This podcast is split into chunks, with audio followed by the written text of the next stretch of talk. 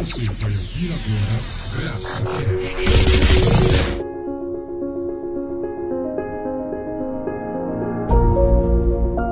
Hoje nós vamos falar sobre o Império das Trevas. E nossa homilia dessa noite está em Colossenses 1, 13 e 14. Diz assim a palavra do Senhor: O qual nos retirou da potestade das trevas e nos transportou para o reino do teu Filho, do seu amor, em quem temos a redenção pelo sangue, a saber, a remissão dos pecados.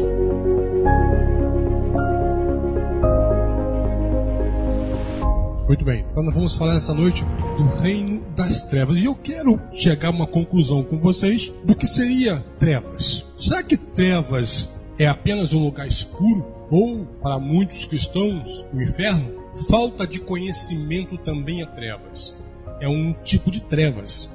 Vamos discorrer esse tema hoje, começando por aí. Quando a pessoa tem um conhecimento, essa pessoa passa a ter clareza de entendimento. Quando a pessoa não tem entendimento, ela está na escuridão, ela está num período de trevas. Mas quando a luz vem, a luz vem na mente da pessoa e ilumina o seu entendimento, então ela agora passa a ter clareza de entendimento. Então, trevas não significa um lugar escuro.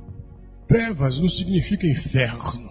Mas trevas significa uma mente sem conhecimento. E Jesus disse que erreis por não conheceres as Escrituras. Todo homem que não se atenta a isso, todo crente que não se atenta a ter conhecimento, anda em trevas. Infelizmente, ela anda em trevas. Ela vive na escuridão. E uma pessoa na escuridão, meu filho, tem medo de tudo. Na escuridão ela tem medo de ir para o inferno. Na escuridão ela tem medo do diabo. Na escuridão ela tem medo da volta de Jesus. Na escuridão ela tem medo de tudo. Porque não tem entendimento. Porque não tem clareza. Que eu pretendo hoje ensinar a vocês a ter clareza dessas coisas. Porque precisamos, queridos, conhecer a Deus, conhecer a sua vontade. O crente que não conhece a vontade de Deus anda em trevas. O crente que não conhece a vontade de Deus, ele não é feliz. Ele anda buscando a Deus, para que Deus revele a ele o que ele deve fazer, qual é o meu chamado. Eu digo isso porque eu vivi assim, quando eu vivi no período de trevas, dentro da igreja, pastoreando muitas vezes igrejas, mas em trevas no entendimento, no conhecimento.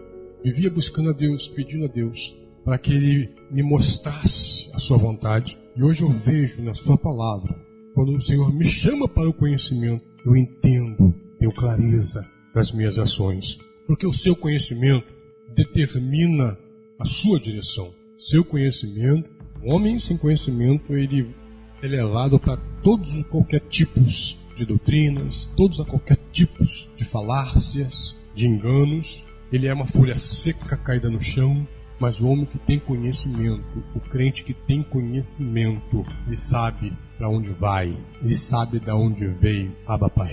E um dos objetivos da Bíblia, da vontade de Deus para nossa vida, é renovar o nosso conhecimento.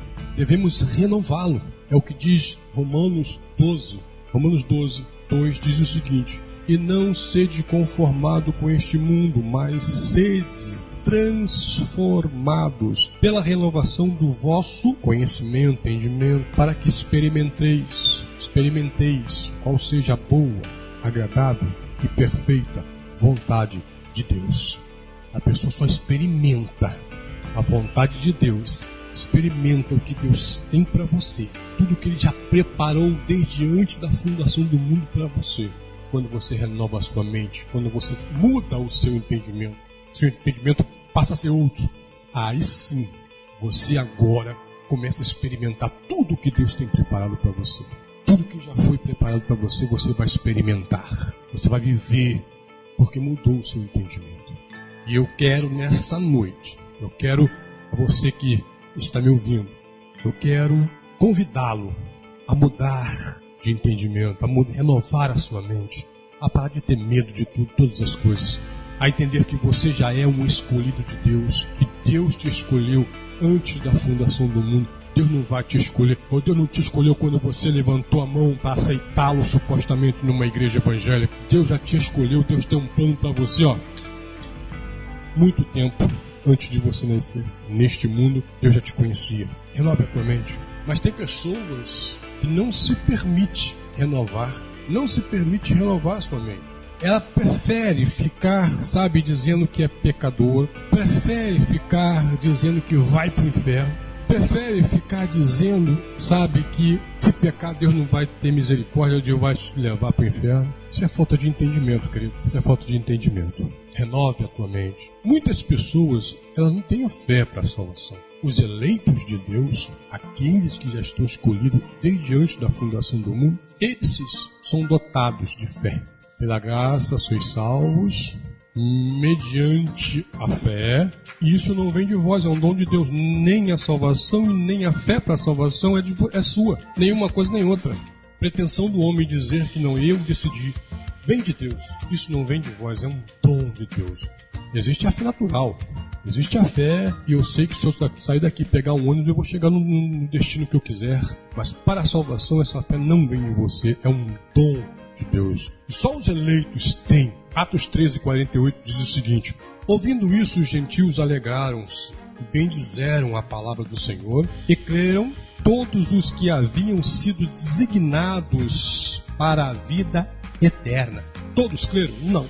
Ele chega, prega, os gentios, os não-judeus, todos se alegraram com a palavra do Senhor, mas só creram, e deixe bem claro, e creram todos os que haviam sido designados para a vida eterna, todos aqueles escolhidos por Deus desde antes da fundação do mundo, esse que foi dotado com o dom da fé para a salvação, esses creram. Tem pessoas, querido, infelizmente, dentro das igrejas até hoje sofrendo, com medo de tudo, porque não tem certeza da salvação.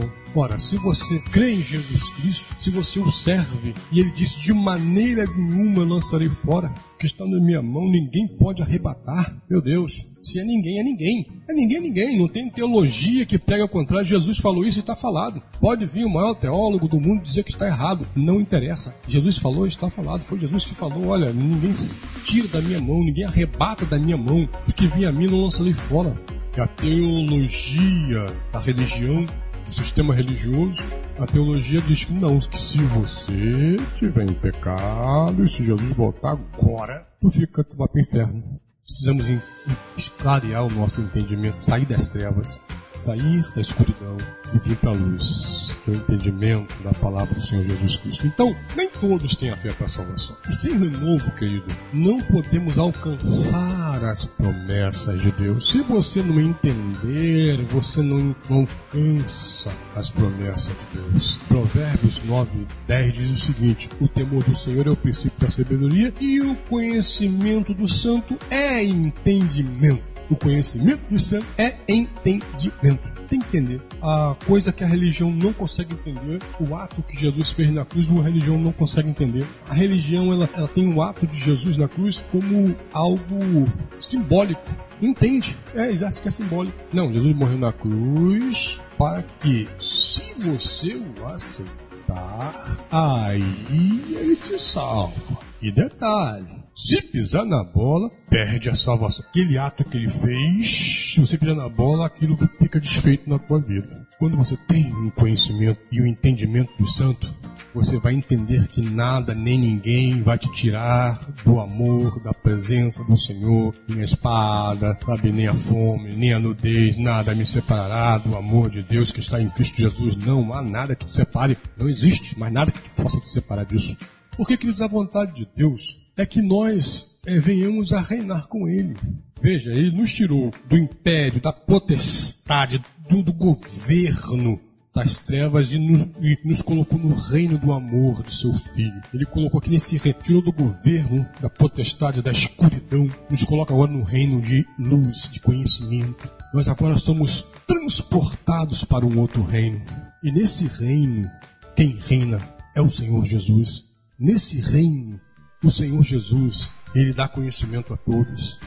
Veja o que diz Romanos 5,17. Se pela transgressão de um só a morte reinou por meio dele, muito mais aqueles que recebem a Deus a imensa provisão da graça e da dádiva da justiça reinarão em vida por meio de um único homem, Jesus Cristo. Se por Adão a morte reinou no império das trevas, no desconhecimento, em obras, sem saber que essas obras não levariam mais ninguém a, a se reconciliar com Deus. Por Adão, a morte reinou. Por Jesus Cristo, nós temos a dádiva da provisão, a dádiva da justiça e devemos reinar em vida. Não é reinar depois da morte, reinar enquanto estivermos vivos na terra, reinaremos com Cristo. Eu não entendo porque os crentes eles falam em evangelho. Pense bem numa coisa: evangelho significa boas novas. Eles não querem boas novas, querem coisas antigas, coisas velhas, notícias passadas. E para o inferno é boa nova? O diabo está ao seu derredor é boas novas. Perdi minha salvação é boas novas, isso. Isso é coisa da lei, coisa velha, notícia passada, meu querido. Boas novas, eu estou reinando com Cristo. Boas novas é nada me vai poder me tirar da mão do Senhor. Não há diabo. Aliás, o Evangelho diz também que o diabo ele foi aniquilado na cruz. Isso é boa nova. O pecado foi aniquilado na cruz. Isso é boa nova. Agora eu dizer que eu estou cheio de pecado e vou para o inferno porque todo pecado. Os crentes falam, também dizem que Cristo mora em mim, Cristo vive em mim. Eu tenho o Espírito Santo, o Espírito Santo mora em mim. Ora, meu querido, deixa eu te falar uma coisa. O Espírito Santo não se associa ao pecado. O Espírito Santo ele não pode estar junto do pecado. Se você fosse um pecador, de fato, você não teria o Espírito Santo. Deus olha para nós agora e não vê mais pecado porque o pecado está morto.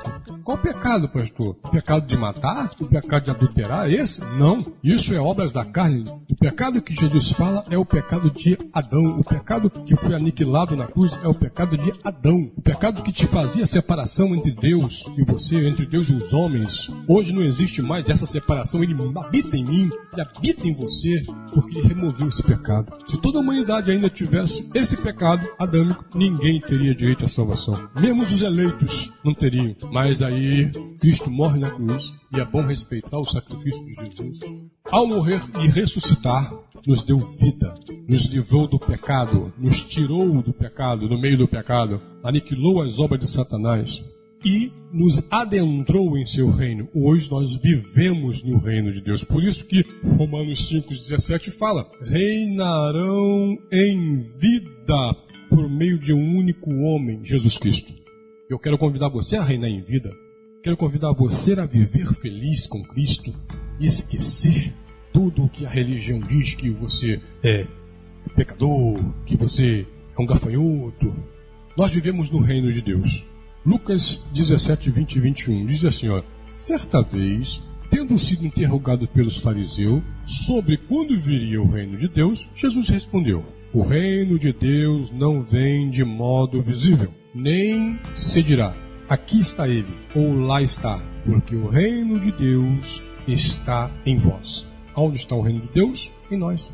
Jesus ele nos adentrou pelo seu corpo, pelo véu, ele abriu um novo e vivo caminho e hoje nós entramos, vivemos no reino de Deus. Olha, querido, se está dizendo que o reino não é visível, é porque o reino ele é invisível. Tem pessoas esperando descer uma cidade do céu.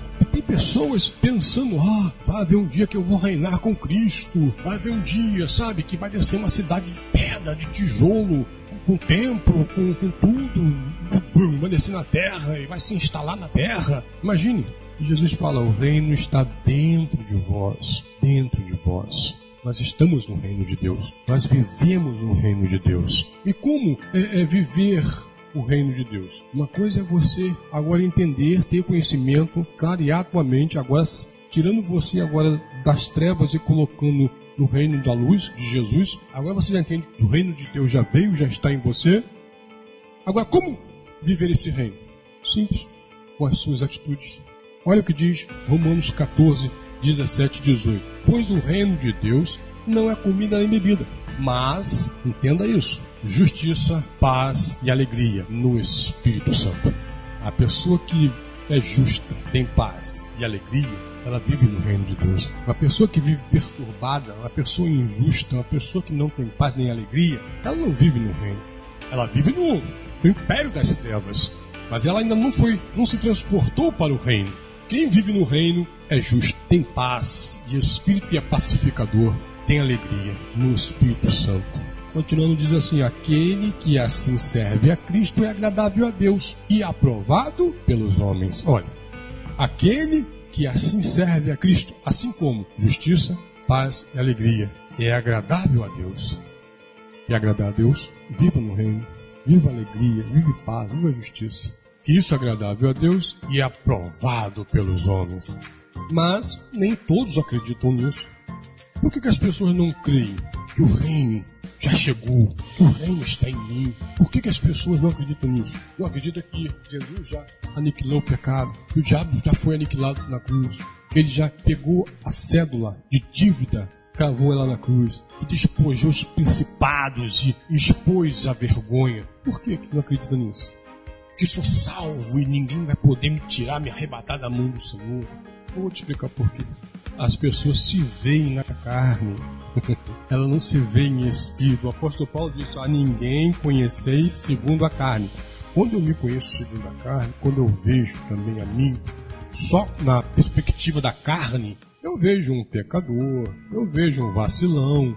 Sim, claro, mas quando eu entendo que a minha carne é podre, mas o meu espírito ele é salvo, ele é salvo por Jesus, ele é salvo. Eu não me olho mais segundo a carne. Veja Romano 7:23. Mas vejo outra lei atuando nos membros do meu corpo, guerreando contra a lei da minha mente, tornando-me prisioneiro da lei do pecado que atua em meus membros. Veja, meus membros, meu corpo, atua numa lei. A minha mente, ela atua em outra lei. Lembra que nós vemos duas leis aqui: uma lei da mente e uma lei do corpo. Entende isso?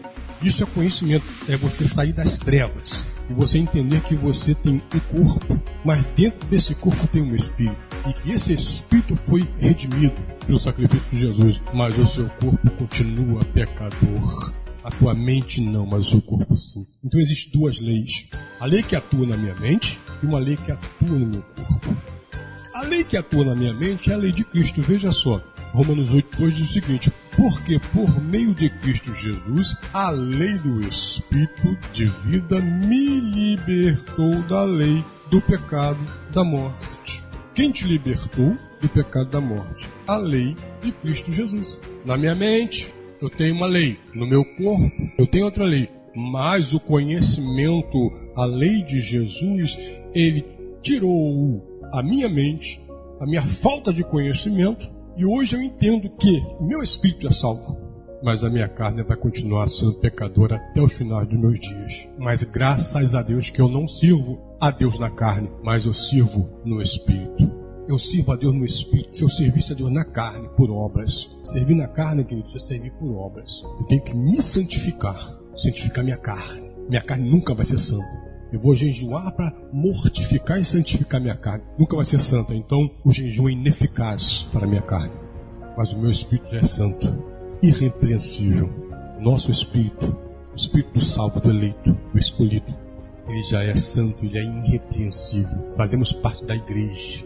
Não servimos Jesus com a carne. Romanos 7, 25. Vamos voltar lá no Romanos 7, no 25, diz assim: Graças a Deus por Jesus Cristo, nosso Senhor de modo que, na mente, eu próprio sirvo a lei de Deus, mas com a carne, a lei do pecado. Duas leis. Ninguém foge dessas duas leis. Nenhum ser humano aqui na terra foge dessas duas leis. A lei de Cristo que está em nossa mente. Nós devemos servir a Cristo com a nossa mente. E, infelizmente, servimos também com o corpo, com a carne ao pecado.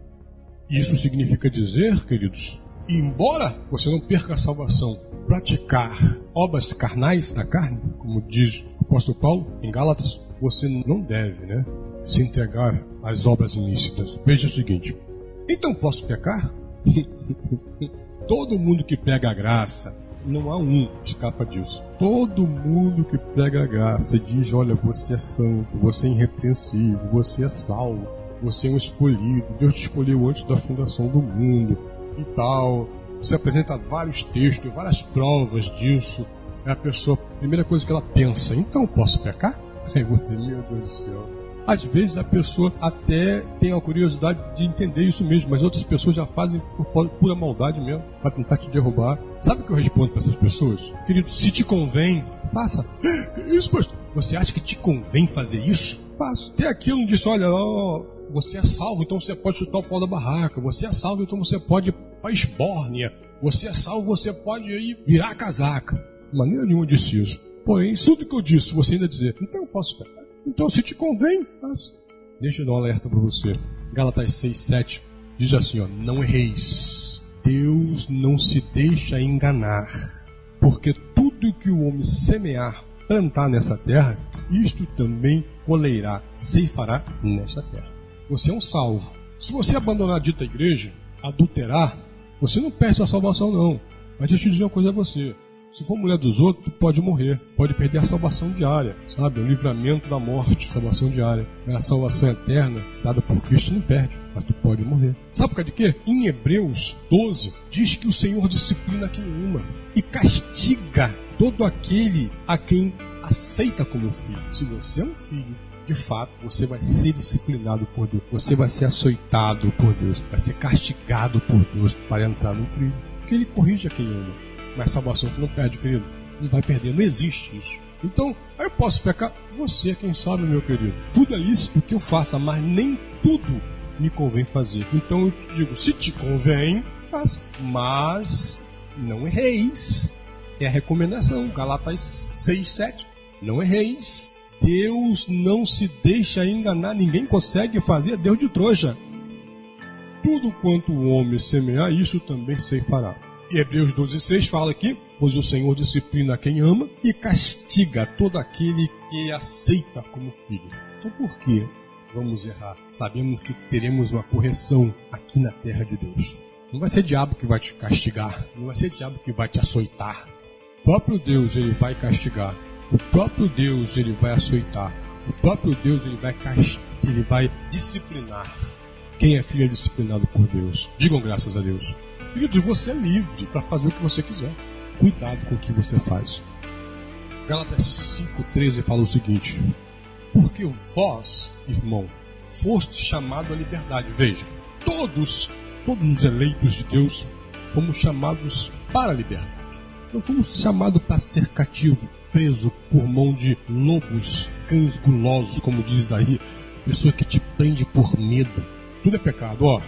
Ir a pai é pecado, jogar futebol é pecado. Eu estou sendo um extremo porque na minha época era extremo desse jeito. Hoje em dia não é mais tanto. Mas na minha época era. Mulher não podia usar tiara, porque frisava o cabelo. Mulher não podia andar de bicicleta, porque o cilindro poderia roçar nas suas partes íntimas. Absurdo, dos absurdos. Mas isso era pecado. Se a igreja não deixava isso acontecer, isso se tornava um pecado. E se você não der os 10%, olha, você não é obrigado não, tá? Não é obrigado não. Mas se você não der, Deus vai pesar a mão e você vai passar necessidade de gafanhoto para passar na tua casa. Diz que não é obrigação, mas ameaça. Isso é liberdade?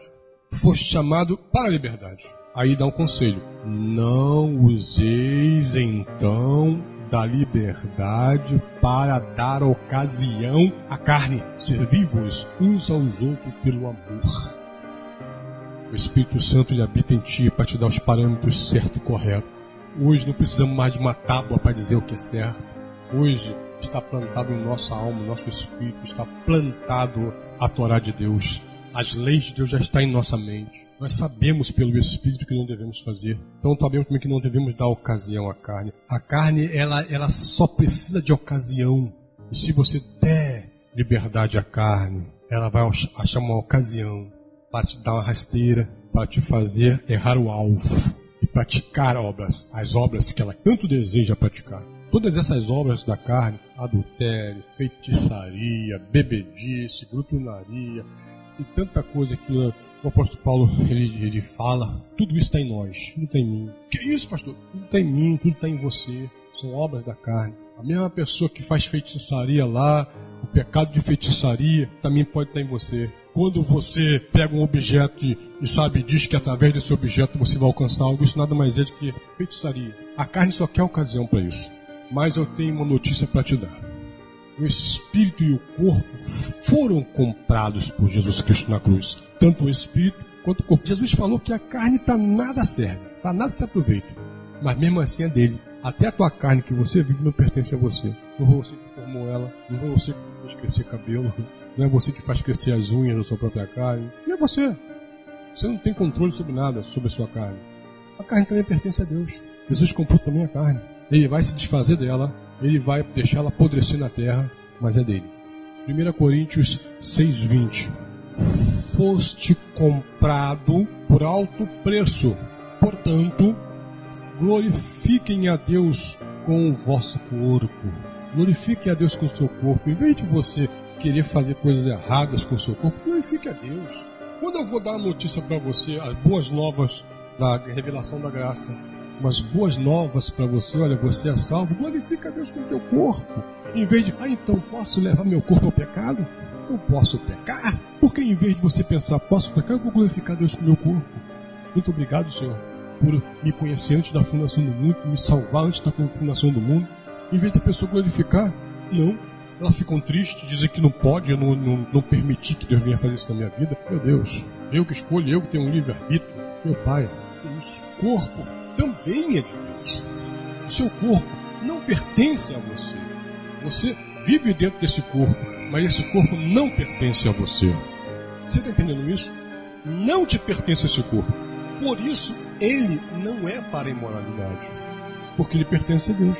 1 Coríntios 6,13 Os alimentos foram feitos para o estômago e o estômago para o alimento. Mas Deus destruirá os dois. A ambos ele destruirá. O corpo, porém, não é para a imoralidade, mas para o Senhor. E o Senhor para o corpo. Ele está falando de coisas físicas, coisas materiais. Ele não está falando de corpo, a igreja. Ele está falando mesmo de corpo carnal. Ele fala em alimentos os alimentos foram feitos para o estômago e o estômago para os alimentos. E Deus destruirá tanto os alimentos quanto o corpo. Entende isso? Então ele está falando de coisas físicas. Ah, ele está falando de, do corpo espiritual, não a igreja. Não, não, não. Ele está falando de corpo físico, tá? E Deus destruirá os dois, tanto os alimentos quanto o corpo. Porém, é dele. Por isso, o corpo, porém, não é para a imoralidade. Não é para eu levar meu corpo para imoralidade. Não é para eu pecar com o meu corpo. Não. Mas para o Senhor. Meu corpo é para Deus. Meu corpo é para o Senhor. E o Senhor para o corpo. Então está respondido aquelas pessoas que dizem: Então posso pecar? Se eu sou salvo, eu posso pecar? Querido, eu estou dando a vocês conhecimento, revelação da palavra. Não adianta nada se encher de teologia e não tiver revelação. E aqui é a revelação da graça de Deus que está sendo te passada essa noite. 1 Coríntios 6, 15 diz o seguinte: Vocês não sabem que seus corpos são membros de Cristo? De uma vez que Cristo comprou meu corpo, eu agora pertenço a Ele. Meu corpo pertence a Ele. Continua ele dizendo: Tomarei eu os membros de Cristo e os unirei a uma prostituta? De modo nenhum. Ora, meu corpo agora é de Cristo. Meu corpo não é meu. Meu corpo, o corpo que eu vivo dentro dele não é meu, é de Cristo. Então eu posso pegar este corpo e levar ele à imoralidade? Aqui diz, é, me unirei a uma prostituta, mas a prostituição é um tipo de imoralidade, então todas as imoralidades deste mundo, todas as coisas erradas eu farei com o meu corpo? De modo nenhum. Então, isso é só uma resposta para essas pessoas que dizem assim, então posso pecar?